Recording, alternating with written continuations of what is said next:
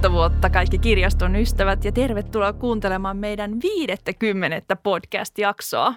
Sähän Maisku olit paikalla silloin ihan ensimmäisissä nauhoituksissa. Muistaaksä, osaatko sä sanoa, että miten tämä on muuttunut, tämä podcastien teko? Joo, no tota, ensinnäkin tila on muuttunut, eli me ensimmäiset podcastit nauhoitettiin tuolla meidän alakerrassa öö, semmoisessa kokoushuoneessa. Ja meillä oli siellä semmoiset tosi mystiset mikkiviritelmät, että vesikannulla pidettiin sitä mikin, mikin niin kuin runkoa paikallaan.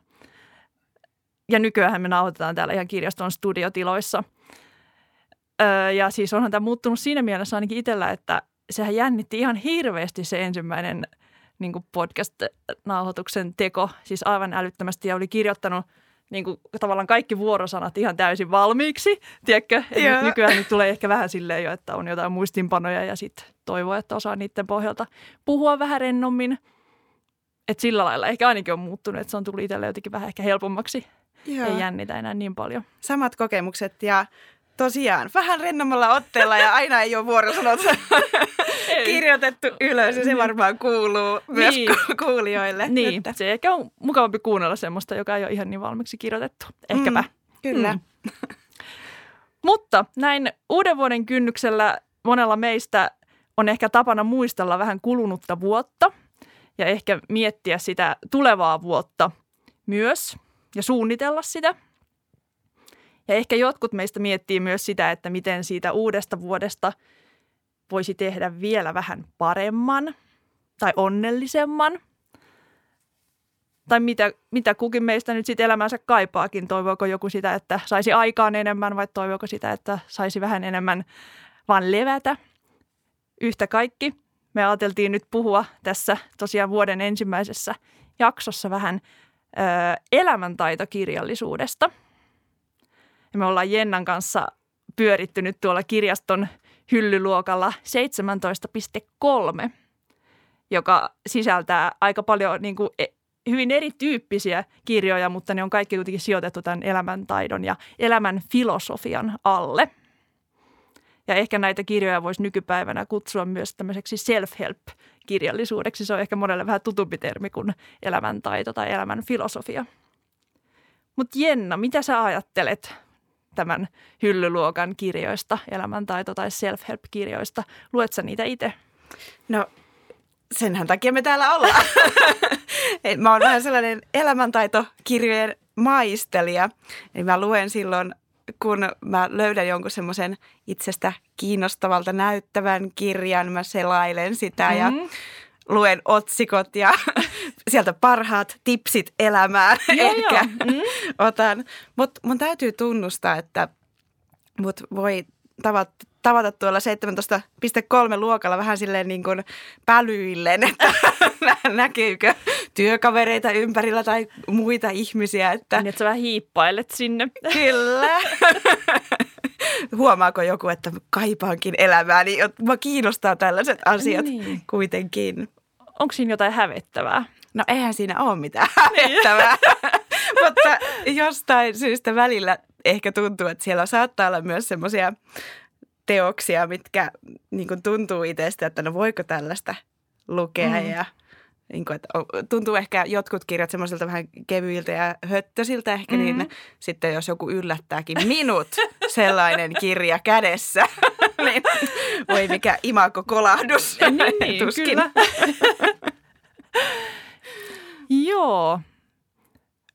Mulla on ehkä osittain vähän sama niin kuin fiilis noista kirjoista. Mä en kyllä ehkä häpeä sinne hyllylle menoa tai nolostele, että mä menen kyllä ehkä ihan avoimesti. Sittenhän voi aina perustella, että tämä on työjuttu, minkä takia mä oon täällä. Teekö sä niin kun sanoin kuitenkin?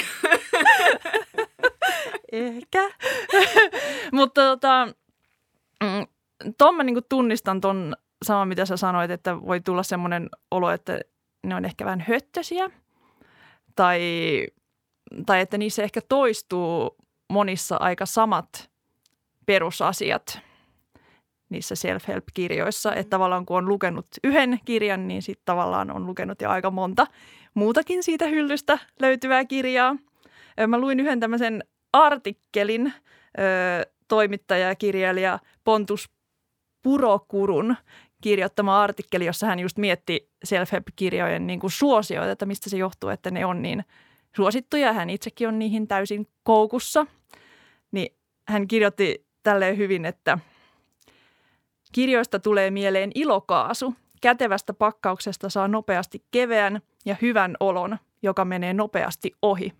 On muuten aika hyvin sanottu. Niin on, mä sitä tunnistan. Mäkin, joo, sitä mä just Joo. kanssa ehkä ajoin tuossa hyvin niin kuin mutkan kautta takaa. Niin, että se on tavallaan jotenkin, se palkitsee hetken, se niiden lukeminen, mutta sitten se ehkä menee nopeasti ohi. Vai meneekö? Onko sä tota, löytänyt itse semmoisia elämäntaitokirjoja, jotka on oikeasti jotenkin vaikuttanut suhun tai muuttanut jotain, Mm, jonkun vaikka pienenkin asia sun arjessa? en mä tiedä, tosi vaikea sanoa. Ehkä, ehkä joskus, kun oli semmoinen kausi, että kärsi unettomuudesta, niin silloin mä muistan, että mä luin semmoisia elämäntaito-oppaita, jossa niin kuin oli just jotain tämmöistä niin kuin mindfulness-tyyppistä ja semmoista niin kuin ylipäätään rauhoittumista ja puhuttiin semmoista niin kuin elämän rytmin tärkeydestä ja muusta. Niin se voi olla, että se kyllä sieltä kirjoista jotenkin jäi, että nykyään mulla on tosi tärkeää se, että mun elämän rytmi on säännöllinen Jää. ja nukun hyvin nykyään, niin tota, ehkä se voi olla semmoinen, mikä on jäänyt ihan niistä kirjoista, että on, on ollut apuakin. Joo, ja kyllä mun mielestä kuitenkin näissä kirjoissa on se, että ne saattaa auttaa siinä, että tekee semmoisia ihan pieniä havaintoja niin kuin Mhm. joko itsestä tai siitä omasta arjesta. Ja sitten, että ne voi auttaa siinä, että muokkaa niin. jollakin pienilläkin tavoilla sitä omaa elämää Niin. vähän paremmaksi, että mitä se parempi sitten kullekin on. Mutta Niin, ja mä ajattelen ehkä, että ne voi kuitenkin toimia jotenkin semmoisina herättelijöinä.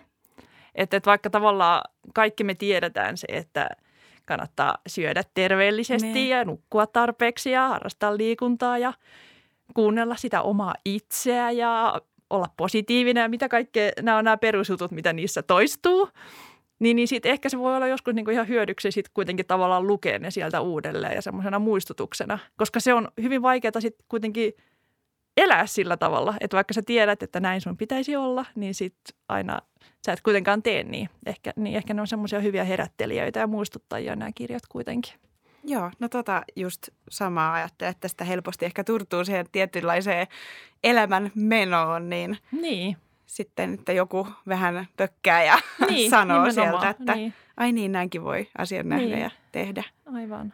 Mulle tulee mieleen näistä myös jotenkin sosiaalinen media, tavallaan niin kuin joku Instagram. Samalla tavalla Mhm. sielläkin on paljon ihmisiä, ihmisten omia kokemuksia ja tämmöisiä vaikuttajia. Niin Joo. jollain tavalla mulle tulee mieleen välillä näistä kirjoista, että nämä on, niin kuin musta on ihan mukava lukea muiden ihmisten kokemuksia Joo, omasta elämästä ja sitten puntaroida ehkä sitä, että Niin. miten, miten sen sitten, ot- ottaako siitä jotain itsellensä vai mm. niin kuin lukeeko vaan toisen kokemuksen. niin joo, toi on totta. Ja useinhan nämä self-help-kirjatkin on, niin kuin, että nämä saattaa tavallaan pohjautua siihen jonkun tietyn yhden ihmisen elämän tarinaan. Mm. että joku kertoo, että miten minä selviydyn tai miten minusta tuli tällainen, niin, niin niissä on vähän tavallaan se sama ajatus kuin tuossa, mitä sanoit Instagramista tai näin. Että nimenomaan sen yhden ihmisen tarina ja siitä voi ottaa joku toinenkin opikseen, jos haluaa. Ne. Yksi tällainen on esimerkiksi tämä tu- Saku Tuomisen Hyvä elämä, lyhyt oppimäärä. Onko sulle Hei, tuttu? mä oon lukenut kans ton. Joo. No tämähän on justiin, tää, no täällä on, tämä koko nimi menee näin, että eihän minulla ole hajuakaan siitä, mistä hyvä elämä äh, on tehty. Siksi tästä tuli ainoastaan lyhyt oppimäärä. Okei. Musta ihan hauska. Ja tässä kirjassahan on tuota juurikin, että hän viittaa, sanoo tutkimuksissa sanotaan ja tällaisia Mhm. mm-hmm. asioita, mutta ei koskaan tuo mitään lähteitä esille. Ja Joo. sanoo myös sen, että tämä on niin kuin hänen näkemyksensä Aivan. ja ajatuksia siitä, min- minkälaista, minkälaisista asioista se hyvä elämä Mm. Koostuu ja Joo. voi Eikö se, muodostua. ole- toi on semmoinen, että siinä on aika pieniä lukuja ja semmoisia just huomioita, Joo. eikö niin? Mä itse tykkään just semmoisista aika selkeistä. Mm. ja että ei ole niin kauhean rönsyilevää ehkä se teksti, niin tämä on silleen ihan ähm, mukava. Ähm, että on tällaisia ihan niin kuin sivun mittaisia tai parin muutaman sivun mittaisia niin kuin, Oliko siellä joku huomio? Siitä on nyt muutama vuosi, kun mä oon lukenut, niin mä en oikein muista enää. Tämä on just tämä, että se on se hetken, hetken hyvä olo ja sitten mä unohdan. muuttanut elämääsi täysin? Ei se kyllä. Onko siellä joku, muistatko näin extempore, että joku tota, huomio tai oppi, mikä sulle jäi siitä mieleen? No mä pidin tässä siitä ajatuksesta, paljon puhutaan niin kuin unelmoimisesta ja Mm. unelmien perässä menemisestä. Ehkä Mm. joissakin näistä teoksista, niin musta oli ihan mukava ajatus siitä, että niin kuin se unelmointikin on taito, että sulla ei ole vaan se joku, se, että se unelma ei tarvitse olla sitä, että se on vaan joku sellainen kuva, mikä on ja sä et mene sitä kohti, okay. vaan niin kuin, että se unelmointikin on taito ja sä voit niin kuin, ö, tehdä asioita sen eteen. Mm, ja tässä sitten joo, kuitenkin aivan. eriteltiin just se tekemisen taito ja muistelemisen taito ja unelmoinnin taito. Niin, aivan, totta. Ja niitäkin voi ehkä kehittää. Niin. unelmoimisen taitoa. Mm. Ja tuossa kirjassa ei kauaa mene, kun ton lukasee. No ei. Mä oon itse tosi hidas lukemaan ja taisin selvitä puolessa toista tunnissa, että Okei, okay, siitä on ihan hyvä aloittaa. kyllä. Öö, mua kiinnostaa näissä self-help-kirjoissa myös se, tai just tuossa hyllyluokassa se, että miten erilaisia ne kirjat oikeasti on, mitä siellä luokassa on. Öö, ehkä niissä kaikissa etsitään jotenkin sitä semmoista hyvää ja onnellista tai palkitsevaa elämää, mutta se on niinku tosi jännä huomata, että miten niinku erilaisin keinoin siihen hyvään elämään voi sitten ehkä päästä. Että ehkä semmoiset ääriesimerkit on esimerkiksi tämmöinen, öö, onko tämä nyt ruotsalainen vai norjalainen, Erik Bertrand Larsenin Helvetin viikko-niminen kirja, missä se tota, siis ohjeistaa elämään tämmöisen yhden helvetin viikon, jossa tehdään niin paljon asioita koko ajan kuin vaan ikinä mahdollista. Ja siinä on esimerkiksi yksi yö, jonka aikana ei nukuta ollenkaan. Ja siinä on aina herätys, muina aamuina e- herätys aina joskus viideltä. Ja sitten mennään nukkumaan vasta joskus myöhään. Ja semmoinen tosi rankka ja hän on sitä mieltä, että tästä sulle tulee niin kuin hyvä elämä tämän, tämän kautta. Ja sitten taas niin kuin vastapuolina on jotain ihan, ihan päinvastasta, jotain semmoista, niin kuin, missä kehotetaan just niin kuin vähän hidastamaan ja ottamaan rennommin. Ja sulla on siinä yksi ihana kirja, jossa Niin. kehotetaan nimenomaan tekemään näin. Kyllä. Tämä on siis ihana laiskuus. Leppoisuutta ja laiskiaisviisautta Tim Collinsilta. Tässä kannessakin laiskiainen roikkuu tässä laiskuudessa kiinni. Ja tämä on siis ihan huumori, huumori pilke silmäkulmassa tehty tämä kirja. Mutta sitten mä kuitenkin koen, että ihan samat asiat, mitä monessa näistä erilaisista elämäntaito-oppaista oppaista tulee esille, niin äh, tulee tässä kuitenkin eri tavalla esiteltynä Aivan. niin kuin ilmi. Täällä on just sitä, että ö, miten hidastaminen vaikuttaa elämään ja miten keskittyminen ja siihen, että nauttii ja kuitenkin Mm. mm. voi menestyä sitten sitä kautta. Mm. Eli sellainen kompaktissa muodossa, hauskassa muodossa. Mä mietin, että tätä voisi vinkata myös ehkä niille nuorimmille. Niin. Ehkä jopa niin kuin teini-ikäisenkin on ihan hyvä aloittaa vaikka jostain tämmöisestä äh, niin kuin hauskasta Niin, kyllä. kirjasta, mutta kuitenkin Kyllä. voi saada jotain ajatuksia sinne omaan elämään.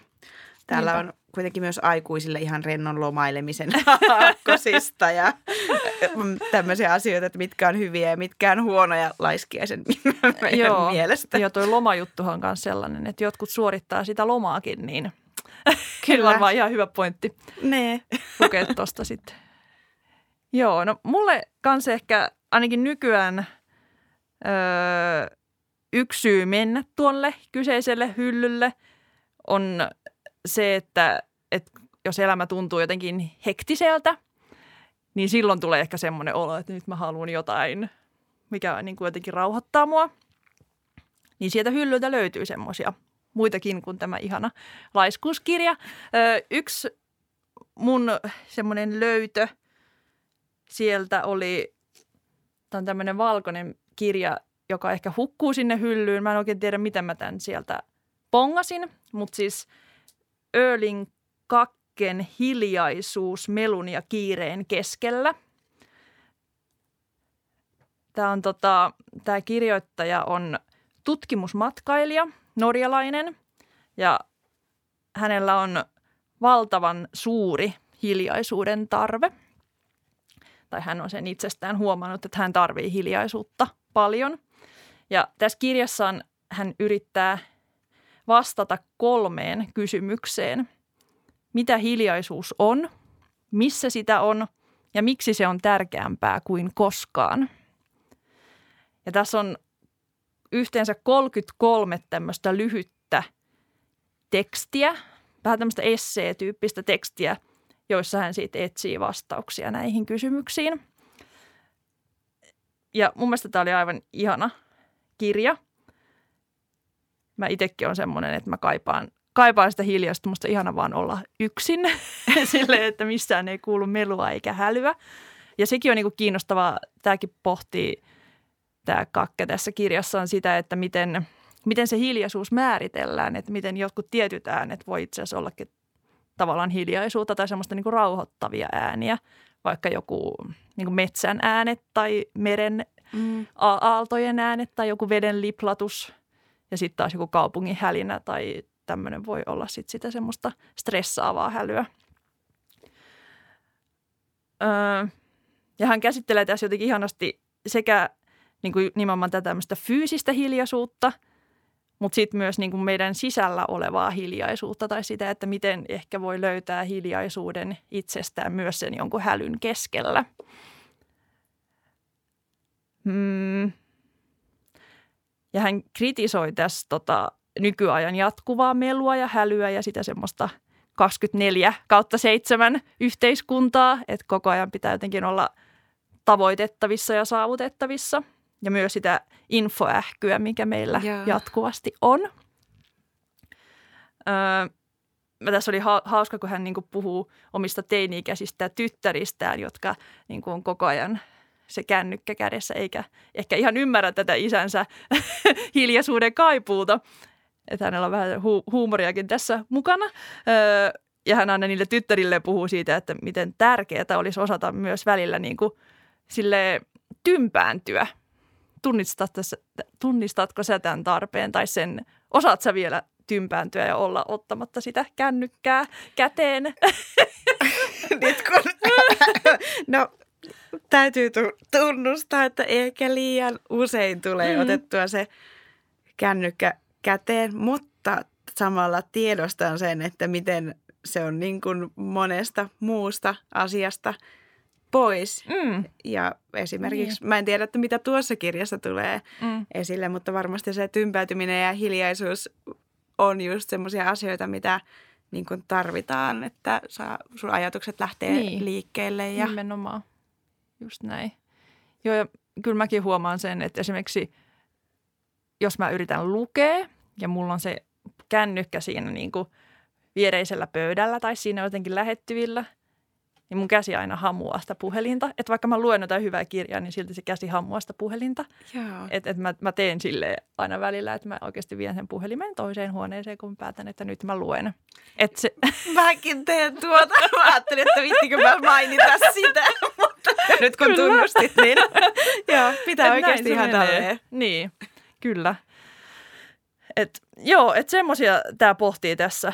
Että tämä on jotenkin tosi hyvin tähän nyky, nykyaikaan – niin kuin sopiva kirja. Öö, ja yksi ajatus, mistä mä erityisesti pidin tässä oli se, että hän ajattelee, että hiljaisuus on uutta luksusta. Että, että ehkä niin kuin aiemmin se luksus on tarkoittanut, tai ehkä edelleen se tarkoittaa joillekin ihmisille sitä, että pitää saada koko ajan niin kuin lisää ja lisää jotain mm. tavaraa tai mm, kokemuksia tai mitä se nyt onkaan – niin sitten tavallaan tämä hiljaisuuden luksus onkin sitten niinku tavallaan vähentämistä. Mielestäni se on ihana ajatus. Kyllä. mm. Ja tunnistan tuon, että paljon sitä mietitään ja kritisoidaan ja on sellaista niin kuin lisää hammuamista. Mm. Ja sitten vastapainona aika paljonkin nykyään puhutaan sitä minimalismista niin. tai oli se niin kuin sitten tavaroissa, ihan konkreettisista tavaroista tai sitten siitä mielen. Niin. Ja, niin kuin. Niinpä. niiden Kyllä. oman arjen asioiden vähentämisestä. Joo, Ehkä. näin Mutta on. ei välttämättä ei kaikki sitä koe omaksi asiaksensa toki. Ei varmasti, niinpä. Ähm. Mutta semmoinen nouseva trendi ehkä se on. Mm. Ja semmoinen niin kuin, kaikki tämmöinen niin kuin vaellustyyppiset ja kaikki semmoinen niin kuin luontoon meneminen ja niin kuin sen tyyppisen niin kuin matkustelu esimerkiksi on ymmärtääkseni lisääntynyt ihan valtavasti, että halutaankin niin kuin sinne luo- luontoon ja johonkin erämaa mökkiin sen sijaan, että lähtäisi kaupunkilomalle. Musta se on tosi kiinnostavaa. Yksi, mikä tuohon kiireeseen ja hälyyn ehkä liittyy, niin mietin sellaista, että huomataanko niitä asioita, mitkä on hyvin siinä omassa elämässä ja siinä kiireen ja kaiken hälyn keskellä. Mä luin tällaisen ö, valon antajat, kiitä unelmasi todeksi.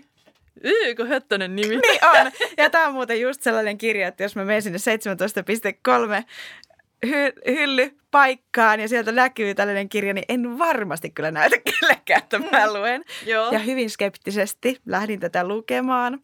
Mutta sitten mä itse asiassa tykästyin tähän tosi paljon. Okei. Okay. Tämä on siis Vappu Pimiän ja Johanna Huhtamäen kirjoittama kirja. Ja Vappu Pimiä hän tunnetaan ehkä aika valoisena mm. Henkilönä. Ja hän niin tuo ehkä niitä omia kokemuksiansa tässä ja hänen omaa ajatusmaailmaa ja sitä, että miten hän on niin kuin, sitten töissään vaikka edennyt ja aina niin kuin, nyt vähän niin kuin omien unelmiensa Okei. perässä. Joo. Ja sitten tämä Johanna Huhtamäki on taas tällainen oikein insinööri ö, nainen, joka niin kuin tuo sitten sellaista tutkimuspuolta ja tä, niin kuin Mm. kaik, tuo just niitä, että minkälaisia erilaisia tutkimuksia on tehty ihan niin kuin kiitollisuuden vaikutuksista ja tosi runsaasti tässä kirjassa. Et siitä mä, niin kuin, siihen mä tykästyin, Okei, että tämä ei ollut pelkästään sellaista vaaleanpunaista hattaraa, Joo. vaan niin kuin tuotiin esille niitä niin kuin tosi pitkältä ajalta, että ö, esimerkiksi onko sulle tuttu tämä, että niin kuin sanoo joku asia ääneen tai ajattelee Mm. jotain asiaa, unelmaa ääneen, niin sitten Kyllä. Se Toteutuu. on hyvin yleinen ohje Kyllä. self-help-kirjallisuudessa. kyllä. Ja mä oon aina ollut silleen niin kuin sormet kurkussa suurin piirtein, että anna mun kaikki kestää, että sanoo unelmasi ääneen ja se toteutuu. Joo. Mutta nyt kun mä luin tätä, niin tämä, no toki mun on vähän vaikea eritellä, että kumpi nyt on kirjoittanut, mutta epäilen, että ehkä tämä Johanna Huhtamäki oli tähän niin kuin tuonut tosi selkeästi, että millä tavalla se, mikä niin kuin prosessi siellä on takana, että kun sä sanot vaikka sille omalle peilikuvalle sen sun Mm. unelman niin kuin ääneen, että m- niin kuin minkälaisia, miten se niin kuin oikeasti vaikuttaa sun kehossa, sun mielessä ja vähän niin kuin että paremmin ehkä alitajunta alkaa työstämään niitä Mm. asioita ja sä alat tekemään sitä kautta sitten asioita, jotka vaikuttaa siihen, että se unelma Niin. saattaa toteutua. Niin, eli se on ehkä semmoista, että sun oma itseluottamus kasvaa, kun sä sanot sen ääneen ja sit sä uskallat lähteä tavoittelee sitä. Ehkä. Niin, Koke. Joo, varmaan yksi näistä niin. asioista. Ja mä tavallaan tykkäsin myös siitä, että tässä kirjassa tuotiin paljon esille sitä, että ne, se, että se unelma toteutuu, niin se ei ole se, mikä tekee ihmisen onnelliseksi, vaan just se, että sä teet asioita niiden unelmien eteen ja se, Joo, niin se menestyminen itsessään ei ole se, mikä tuo aivan toi sen on, hyvä, onnellisuuden. toi on hyvä pointti. Joo, että just se, että sä teet, sulla on unelmia, mikä, on, mikä ei ole itsestäänselvyys Mm. ollenkaan. Mm. Mutta että jos sulla on niitä, sä teet asioita niiden esi- eteen. Ja sitten, jos sä niitä nyt vielä niin kun sitten se onnistuu jollakin tavalla, niin tietysti se niin kun lisää sitä onnellisuutta. Niin. Mutta että Mutta ei välttämättä edes hirveästi lisää.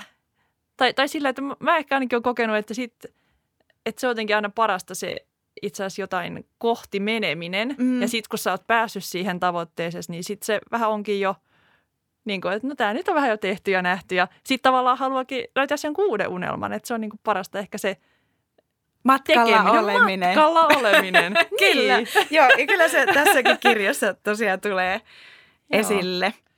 Ja niin kuin ylipäätänsä se sun, sekin on sellainen vanha asia, että miten ajatukset niin kuin vaikuttaa, että miten sä Mm. suhtaudut asiaan, Mm. asioihin ja sä pystyt sillä tavalla vaikuttaa ihan konkreettisesti tavallaan siihen sun omaan Niin. elämään ja miten sä näet asioita.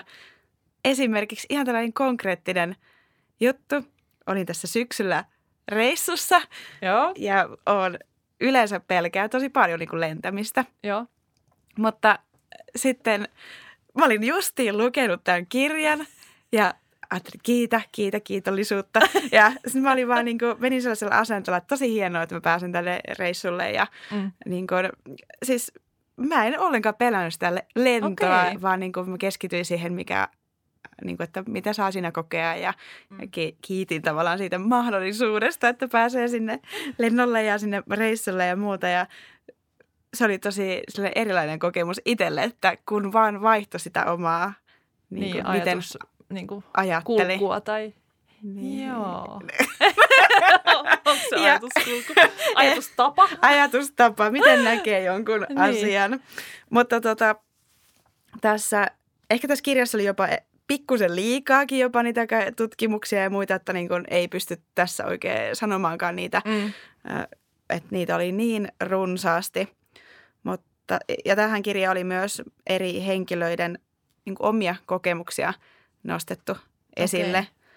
Ö, Mun mielestä siinä oli sellaisia ihan koskettavia niin kuin tarinoita. Esimerkiksi sellainen äiti, joka, jolla oli tällainen, niin kuin, voisi sanoa hankala lapsi, paljon oppimisvaikeuksia mm. ja yksinhuoltaja äiti, joka oli väsynyt ehkä siihen omaan Mm. lapsensa ja niihin kaikkiin hankaluuksiin.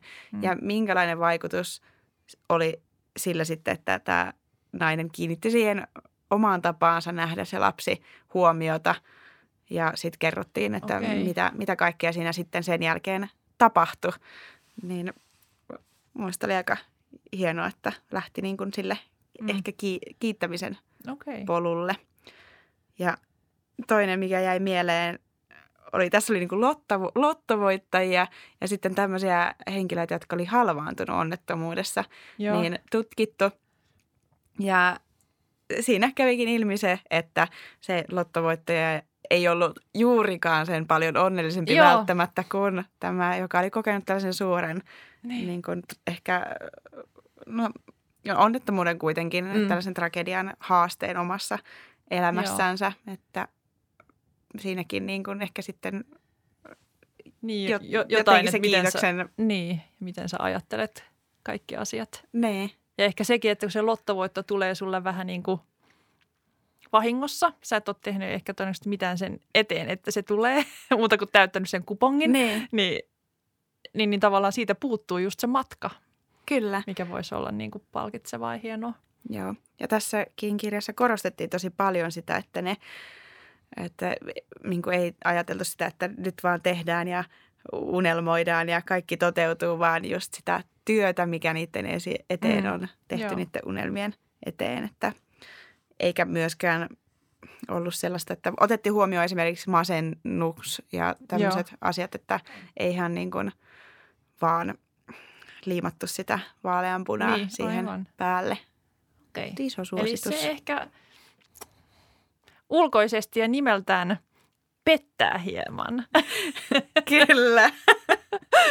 no, mutta se on aina hyvä. Joo. Mä, mä suosittelin tätä jopa mun miehelleni. Okei, no Joka- lupasko se lukea?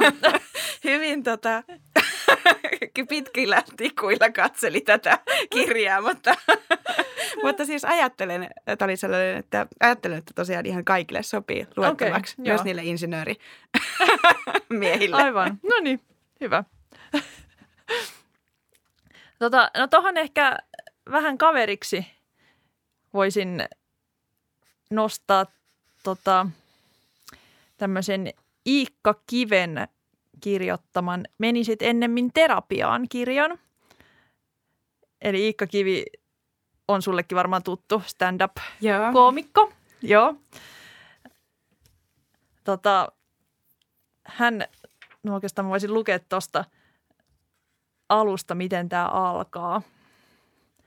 Eli just, just kun puhuttiin tuosta, että, että kun vaan jotain haluaa ja sanoo ääneen, niin sitten kaikki ehkä toteutuu. Niin hän on ottanut tähän tämmöisen sitaatin ö, Paolo Coelholta, joka on hyvin ehkä tällainen ristiriitainen hahmo tai herättää monenlaisia ajatuksia. Öö, niin Coelho on sanonut, että jos haluat jotakin, koko universumi auttaa sinua saavuttamaan sen. Mutta Iikka Kivi vastaa tähän, että paska puhetta. Universumi ei voi auttaa sinua. Se ei tiedä, mitä sinä haluat, eikä sitä kiinnosta ottaa selvää. Tämä ei johdu siitä, että universumi olisi keskustapoliitikko, vaan siitä, että tämä ei ole sille mahdollista, koska kosmos on ääretön klöntti aikaa ja avaruutta. Siinä kaikki. Olipas kannustavaa. Tämän kirjan alaotsikkona on Rehellinen self-help-kirja. Ja täällä on myös tämmöinen huomio, että tämä kirja ei ratkaise ongelmiasi. Okei, no Eli... miksi sitä kannattaa sitten lukea? Öö, eli no, tämä on ehkä tämmöinen niin kuin, nimenomaan tätä self-help-kirjallisuutta kritisoiva teos, tätä tämmöistä perinteistä self-help-kirjallisuutta kritisoiva ja jotenkin parodioivakin kirja. Öö, ja koska hän tosiaan on koomikko, niin tämä on tämmöistä humoristista tämä teksti, varsinkin tämä kirjan alkuosa. Mä olin ehkä vähällä jo jättää tuossa alussa tämän kesken, koska siinä oli vähän semmoista tota, ö, laiskaa kakkajuttua, mikä ei ehkä ihan iskenyt muuhun, mutta tämä kirja itse asiassa paranee tosi paljon, kun lukee tai jaksaa lukea tai vaikka hyppää saman tien sinne kolmanteen tai neljänteen lukuun. Öö, niin sitten se niin kuin, tavallaan kivi alkaa niin kuin, siis tästä tulee oikeastaan mun mielestä self-help-kirja, mutta hyvin semmoinen niin kuin käytännönläheinen ja jotenkin järkevä. Siis että tässä ei todellakaan niin mietitä sitä, että mitä se tota, universumi tekee tai ei ole semmoista niin höttöstä puhetta, vaan tämä on tosi niin tervehenkinen ja jotenkin palauttaa maan pinnalle sieltä semmoisesta unelmahötöstä. Öö, ja Kivi tässä esimerkiksi kritisoi tämmöistä öö, menestyspuhetta, siis semmoista, että kaikkien pitäisi jotenkin menestyä ja se on niin kuin se ainut asia, mistä niin kuin pitäisi unelmoida, että sä oot jotenkin menestynyt, mitä se nyt sitten tarkoittaakaan. Mm, ja hän nimenomaan tai niin kuin haastaa sitä käsitystä, että mikä on menestymistä, että onko se se iso palkka ja iso talo ja tota, kolme autoa siinä talon pihassa ja onko se niin kuin se jatkuva kuluttaminen ja joku työnarkomania tai muuta vai onko se ehkä jotain ihan muuta. Ja ehkä se, mistä mä pidin tässä kirjassa kaikkein eniten on se, että Kivi nostaa esiin luonnon ja kestävän kehityksen merkityksen ja kysyy, että mitä jos menestyjä olisikin se, joka tekee vähiten hallaa ympäristölleen. Hän kirjoittaa tässä, että jos haluat menestyä, tee se kestävästi. Unelmiaan saa tavoitella ja uraansa rakentaa, mutta sillä ehdolla, että ei tee sitä tuhoavasti. Eli että loppujen lopuksi hänestä tuleekin tässä kirjassa aika vakava – että vaikka se alkaa sillä semmoisella kakkahuumorilla, niin tässä on ihan asiaa. Ja tämä kirja voi mun mielestä ihan hyvin ratkaista jonkun ongelmia. Valehteliko Ilkka Kivi? Koska tässä, tässä on ihan hyviä niin kuin, vinkkejä tai semmoisia niin käytännönläheisiä niin kuin, ohjeita, että miten vaikka voi niin kuin, päästä eteenpäin, jos on joku haave jostain tietystä ammatista tai urasta, niin tavallaan se, että miten voi saada jalkaa oven väliin ja niin poispäin. Ja kuulostaa ihan niin kuin mielenkiintoiselta ja Ilkka Kivihän mm. persoonanakin on niin kuin tosi mielenkiintoinen, kyllä. kantaanottava henkilö. Niin... Kyllä, ja, joo. Suosittelen kyllä lämpimästi tätä. Että tämmöisiä on tullut jotenkin musta viime vuosina enemmänkin tämmöisiä tota, jotenkin näitä self-help-kirjoja parodioivia Joo. kirjoja, ainakin mitä tuossa nopeasti yritin etsiä, niin on tullut tämmöinen Pasan ja Atpon Eniten vituttaa elämä, rehellinen elämäntaito-opas. Ja sitten on, äh, en ole tähän tutustunut itse, mutta vaan löysin, että Sven Brinkmanin Pysy lujana, elämä ilman self-helppiä. Et se ei ilmeisesti ole mikään huumori, mutta et nimenomaan myös niinku kritisoi kritisoi tätä perinteistä self-help-kirjallisuutta. Ja noitahan on tosi monen, niin kuin sä sanoitkin jo, moneen lähtöön ja monesta eri näkökulmasta kirjoitettu mm. näitä kirjoja, mitkä ei ole self-helppiä, mutta ehkä on vähän sitten kuitenkin. Niinpä. Esimerkiksi tosi suosittu varmaan nimensä takia tällaisen aika provosoiva Kuinka olla piittaamatta paskaakaan. Aivan, totta, joo. Tulee tällaiset mieleen, että tämäkin, tämähän on ollut tosi valtavan suosittu kirja. Mm. Ja mä koen, että siinä kuitenkin oli aivan sama niin kuin se hidastamisen ja semmoisen keskittymisen okay, niin kuin viesti, niin. vaikka se on tälleen niin kuin raflaavasti niin. laitettu. Joo, aivan. Että sama asia paketoitu vähän niin. erilaiseen. Niin, niin sitä mäkin mietin, että ehkä se sitten lopulta se onnellinen hyvä elämä onkin sitä aika yksinkertaista, että, että vaikka niin kuin hirveän eri kanteelta voi sitä katsoa ja voi tulla erilaisia kirjoja, niin sitten sit ne on kuitenkin noin perusjutut, mitkä ne. niistä nousee esiin. Olisi muuten ehkä. aika mielenkiintoista semmoinen paneeli, ku, kuunnella sellaista paneelia, missä on nämä erilaisten self-help-kirjojen Totta. kirjoittajat. Pääseekö ne johonkin konsensukseen sitten, että ne onkin samaa mieltä loppujen lopuksi? Ei. Tapahtuma. No niin. Ensi kevään tapahtuma. Kyllä. no joo, mutta sitten mulla on tässä vielä vähän erilaisia tuolta nuorten osastolta. Tässä on Mikko Toiviaisen WhatsApp-elämä ja sitten kirjeitä tuntemattomalle nuorelle. Mm-hmm. Ja näissä kirjoissa molemmissa on useita henkilöitä, jotka että ei ole niin kuin yksi henkilö, joka kir- kirjoittaa koko kirjan, vaan on enemmän sellaisia haastatteluita ja kirjeitä, Joo. mitä näihin on otettu. Ja mun mielestä nämäkin on aika niin kuin hyviä teoksia, vaikka ei ole ehkä sellaista 450 sivua yhdestä tietystä aiheesta. Mm. Esimerkiksi tässä WhatsApp-elämässä on erilaisia teemoja, joihin tämä Mikko Toiviainen on sitten pyytänyt kommentoimaan tai tälle, tässä on niin kuin WhatsApp-haastatteluna toteutettu Aa, tämä okay. kirja. Joo. Ja tämä, Ai niin, se on ihan joo, tämä kuvituskin on Kuvituskin on tuon WhatsApp, ähm, WhatsAppin tyylistä. Ja täällä on esimerkiksi teemoina jaksaminen, identiteetti muun muassa. Mun mielestä tämmöisiä aika isoja asioita, mm-hmm. isoja teemoja, mitkä on, olisi mun mielestä tosi hienoa, että niin kun, ehkä jo nuorena niin kun jollain tavalla tutustuu näihin. Mm. Esimerkiksi tässä on Miisas yhtenä haastateltavana, joka on tästä omalla YouTubessa tunnetuksi tullut niin kuin nuorena jo mm. silleen niin kuin yrittäjä. Ja miten hän kommentoi sitten vaikkapa sitä, no hänellä on tässä vaikuttaminen – ja sitten niin kuin tuota jaksamista ja Joo. muuta, niin ihan mielenkiinto, mielenkiintoisia teemoja eri ihmisten näkökulmasta. Ja tässä on myös tuo Whiteback Pekka Joo. Kertoo omia kokemuksiansa Joo. tässä kirjassa. Että, ja just niin tuosta jaksamisesta, että vaikka hänkin on monenlaisia – vaikeita asioita kohdannut elämässä, että minkälainen asenne hänellä on sitten elämään.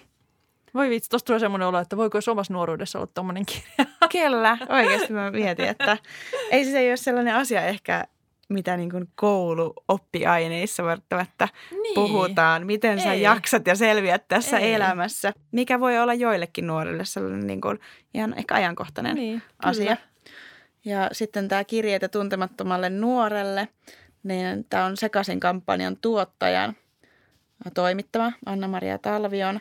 Ja hän on, oli pari, paria sataa suomalaista tunnettua ja tun, tällaista ihan tavallista mm. henkilöä pyytänyt kirjoittamaan kirjeen nuorelle. Joo. Hänelle, hän, niin kuin tuntemattomalle nuorelle. Ja sitten 70 näistä kirjeistä tuli tähän kirjaan. Ja täällä on tosiaan tosi monipuolisesti e, niin kuin ihan kaikenlaisia kirjeitä ja tarinoita. Okei, eli niissä ei ollut mitään niinku teemaa annettu etukäteen. No, että ei. kirjoita kirjan nuorelle. Kirjoita kirjan nuorelle. Okay. Ja no ehkä sellainen teema, että miten niin kuin siinä nuoruuden myrskyissä, niin kuin miten niistä selviää okay. yli. Joo. Ja monet oli niin kuin omia kokemuksia ää, kirjoittanut, miten he on näistä nuoruuden erilaisista Aivan. myrskyistä ajatuksista selvinnyt ja ö, omia elämän ohjeita. Että vanhempia, nuorempia ihmisiä. Joo. Tämäkin olisi semmoinen kirja, minkä haluaisin ehkä, niin jos olisi tällainen oma tuttu nuori, Mm. kelle niin voisi antaa. Tosin tässä on yksi, joka sanoo sen, että kun hän oli nuori, niin hän ei todellakaan halunnut mitään oh- ohjeita omaan niin, no elämäänsä. toikin voi kyllä olla. Niin. Kyllä. Et se vähän riippuu. mutta, mutta silti voisi olla hyvä jättää sinne kirja. Aivan. niin, koska sitten se voi kuitenkin salaa käydä vähän lukemassa, Niin. vaikka Ja- sanookin, että ei halua. Niin, ja nämä on tosiaan tämmöisiä ihan sivun tai jotkut jopa puolen sivun Okei. äh, niin tekstejä, kirjeitä, viestejä. Esimerkiksi tässä on yksi henkilö, joka vaan niin kannustaa siihen, ähm, niin kuin, että hän on niin ulkonäöltään erilainen vaatetukseltaan ja näin, Joo. ja miten häntä ei ole ehkä niin hyväksytty, niin Mm. ihan, että voi olla se oma itsensä, tai sitten niin jos on jotain mielentaisteluita tai Mm. niin kuin mielenterveysongelmia, että miten niistä on päässyt, ja muistuttaa siitä, että on niin kuin aina apua saatavilla ja Joo. että t- todella hieno teos, mikä ehkä en ole niin paljon tästä nähnyt ainakaan mediassa kommentteja. En, en että, mäkään. joo, toivoisin Oletko ehkä. kattonut, onko tuota lainattu meiltä paljon? No Tai tätä osaatko valit- sanoa? valitettavasti ainakin mitä mä koen, niin löytyy aika hyvin tuolta hyllyltä yleensä. Ö, Mutta toivoisin ehdottomasti, että tätä lainattaisiin Niin. ja jopa ehkä anne- annettaisiin nuorille luettavaksi. Niin, se on ehkä vähän, ei hirveän puhutteleva toi kansi. Ei, se on musta Mutta- kansi valkoisella tekstillä tuo kirjan mm. nimi. Mutta tekst, teksti ja sisältö on kuitenkin tosi hyvää. Joo. Ja ehkä myös aikuinenkin voi Mm. lukea siitä näkökulmasta, että tässä on niin monen ihmisen tarina. Joo. Ja ne on ilmeisesti niin kuin eri ikäisiä ne, ketkä niitä kirjoita on kirjoittanut niin kuin tällä hetkellä. Joo. Vai? Joo. Eli sieltä löytyy 17-vuotias, joka kirjoittaa vähän niin kuin saman ikäisille. Joo. Ja sitten löytyy niitä jo eläkkeellä Okei, niin olevia just, joo. henkilöitä. Joo. Joo. Sekin oli mun Ihana. mielestä, niin. Joo. ja niin kuin tosi monipuolisesti urheilijoita, räppäreitä, politiikan vaikuttajia, näyttelijöitä. Joo, okei. Okay. Hmm. Hyvä vinkki. On. Ja ei sitä kyllä, sitä ei välttämättä huomaa, jos tätä kirjaa ihan vaan katsoo. Ei. Kirjeitä tuntemattomalle nuorelle Niin. oli tämän kirjan nimi. Noin, eli varauksia siihen tekemään. No mä voisin nopeasti nostaa vielä esiin öö, yhden tämmöisen ehkä tyylilajin, mitä tuolta 17.3 hyllystä löytyy. Eli siellä on tämmöisiä niin kuin luovuuteen liittyviä kirjoja. Näitähän on myös siellä niin kuin ehkä psykologiahyllyllä jonkin verran myös, mutta ne on sitten ehkä enemmän semmoisen niin aivotoiminnan kautta se niin kuin pohditaan sitä luovuutta ja tässä ehkä sitten jotenkin nimenomaan sen oman, joten, jotenkin sitä semmoinen niin kuin henkisyyden kautta ehkä enemmän näissä, mitkä on täällä 17.3 hyllyllä.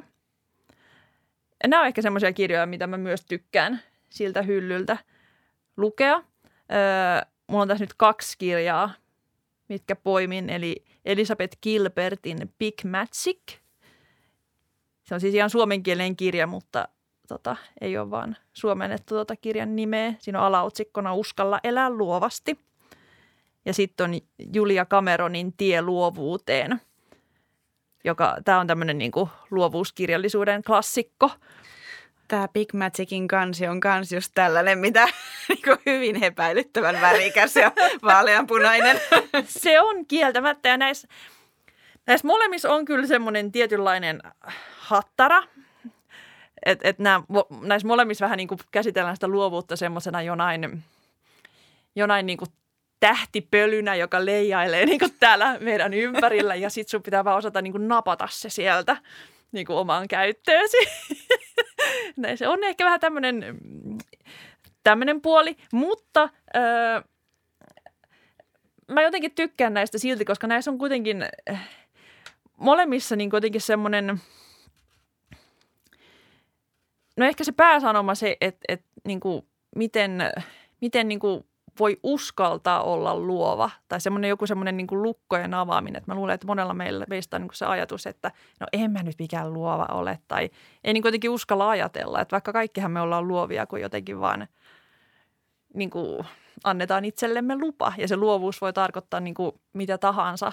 Että nämä molemmat niin kuin käsittelee sitä ennen kaikkea niin kuin kirjoittamisen kautta, että nämä molemmat itse kirjailijoita – niin näissä lähestytään niin kuin ehkä sen niin kuin tekstin ja kirjoittamisen kautta, mutta että se molemmat nämä niin kuin painottaa sitä, että se luovuus voi olla niin kuin ihan mitä tahansa tekemistä tai jopa niin kuin, tai ongelmanratkaisua tai ihan mitä vaan.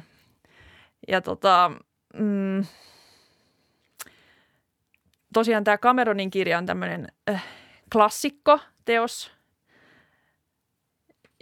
joka, tota, koskahan tämä on ilmestynyt. Tämän alaotsikkona on henkinen polku syvempään luovuuteen.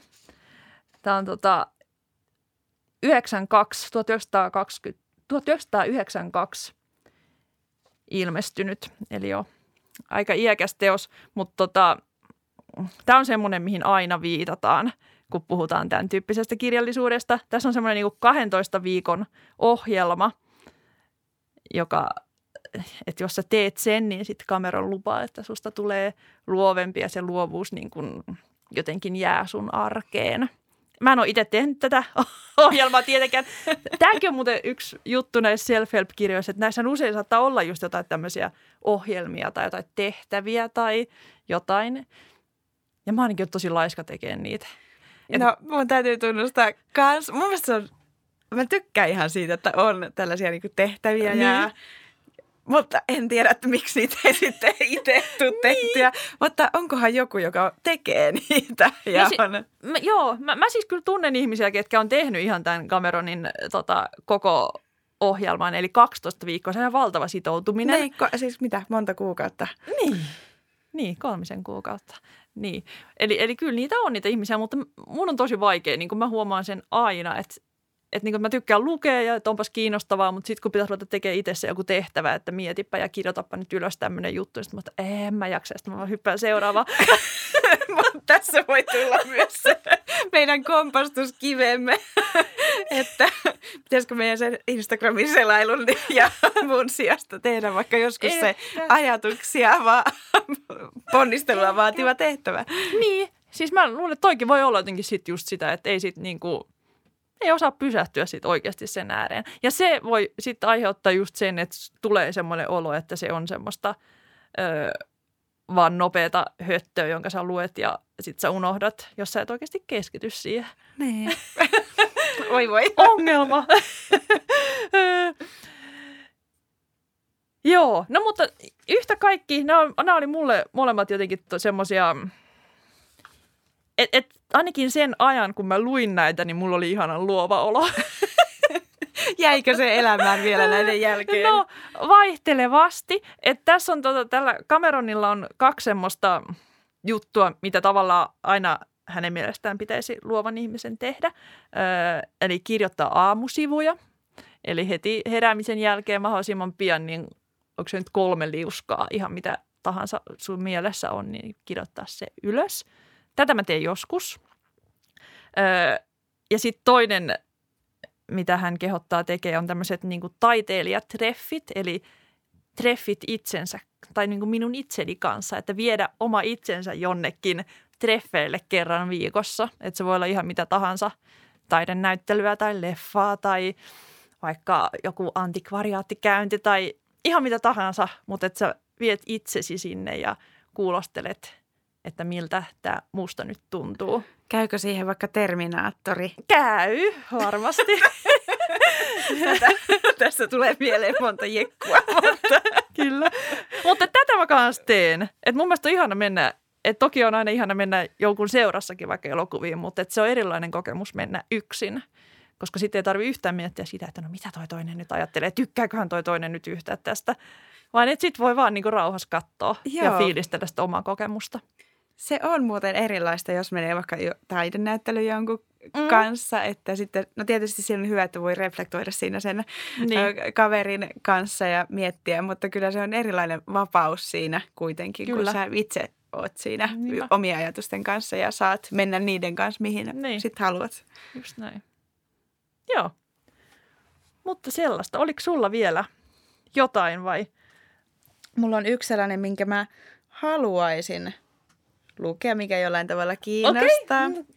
Tällainen Heli Suutarin Kaikki kääntyy hyväksi. 365 ajatusta itsensä auttamisesta. Tämä on just, tässä on niin tällainen kukkanen kansi ja muuta. E, no, ehkä tässä on taas joku tällainen, mikä jollain tavalla vetoaa minuun, mutta tämä nyt on ehkä tällainen haastava näin ehkä kirjastolainan näkökulmasta, että jos oikeasti, niin kuin puhuttiin tuosta pysähtymisestä jonkun Mm. ajatuksen ääreen, että varmaan tuossa laina-aikana sen pystyy niin kuin Aivan. lukemaan läpi, mutta sitten miten paljon siihen pystyy sitten Aivan. Niin, että jos keskittymään. ajatuksena siis se, että varmaan yksi ajatus per päivä ehkä niin kuin vuoden ajan. Olisiko No se? ainakin no, tul- tulee mieleen tuota, tästä Niin. nimestä sellainen, Niin tämä on, se on. aika iso ja itse asiassa nyt kun ihan varmasti voisi tehdä niin, että lukee joka, joka päivä jonkun ajatuksen ja tämä kirja lähti silleen, että tämä Heli Suutari oli, toivottavasti nyt paljon valehtele, ää, niin kuin burnoutin kokenut okay. Ja on sitten niin kuin siitä taustasta lähtenyt kirjoittamaan Joo. tätä kirjaa ja hän on siis itse terapeutti. Okei. Eli ja tässä ensimmäisenä käsitellään sitä, että miten terapeutti voi Niin, siis tosi tavata- kiinnostavaa. joo, tava, Joo. tarjota, tava, tarvita apua ja äh, kiinnostaa sitten jotenkin, että niin hän on itselleen tehnyt tämän kirjan ja sitten tota, Aivan. tästä on nyt tullut sitten tämä kirja, niin kuulostaa itsestäni kiinnostavalta. Täällä on tällaisia takakannessa eron murehtimisesta, eron miellyttämisestä, eron riippuvuuksista. Ehkä tästä kertoo Eikä jotain musta. pitää päästä irti. Niin. Tossakin on se semmoinen minimalismin ajatus, että niin kuin päästä kaikesta ylimääräisestä niin kuin irti. Mm. Tämä ehkä kertoo musta sen, että mulla on ehkä tällaista vähän taipumusta tällaisen äm, murehtimiseen ja asioiden Onko? pyör, pyörittämiseen mielessä, niin Okei. löytyisikö apua tästä kirjasta? En tiedä, ehkä ensi vuonna Ehkä. tai tämän vuoden aikana olenkin sitten päässyt, jos ongelmani Niin. ovat ratkenneet. Kyllä. Ehkä se antaa jotain toivoa ainakin. Hetkellistä, niin kuin nämä. Niin. Ja Aina. ihan, ne voi tosiaan lukea silleen, että ihan mielenkiinnosta ja on mukava lukea ja sieltä sitten voi jäädä joku ajatus mieleen tai ei jää. Että ei, siihenkään ei tarvitse välttämättä suhtautua niin vakavasti ehkä. Juuri näin. Niinpä. Tiesittekö, että jo roomalainen Seneca kirjoitti self-help-kirjallisuutta? Me halutaan lopettaa tämä meidän podcast lukemalla pieni ajatus Senekan kirjasta Elämän lyhyydestä. Ei aikamme ole vähäinen.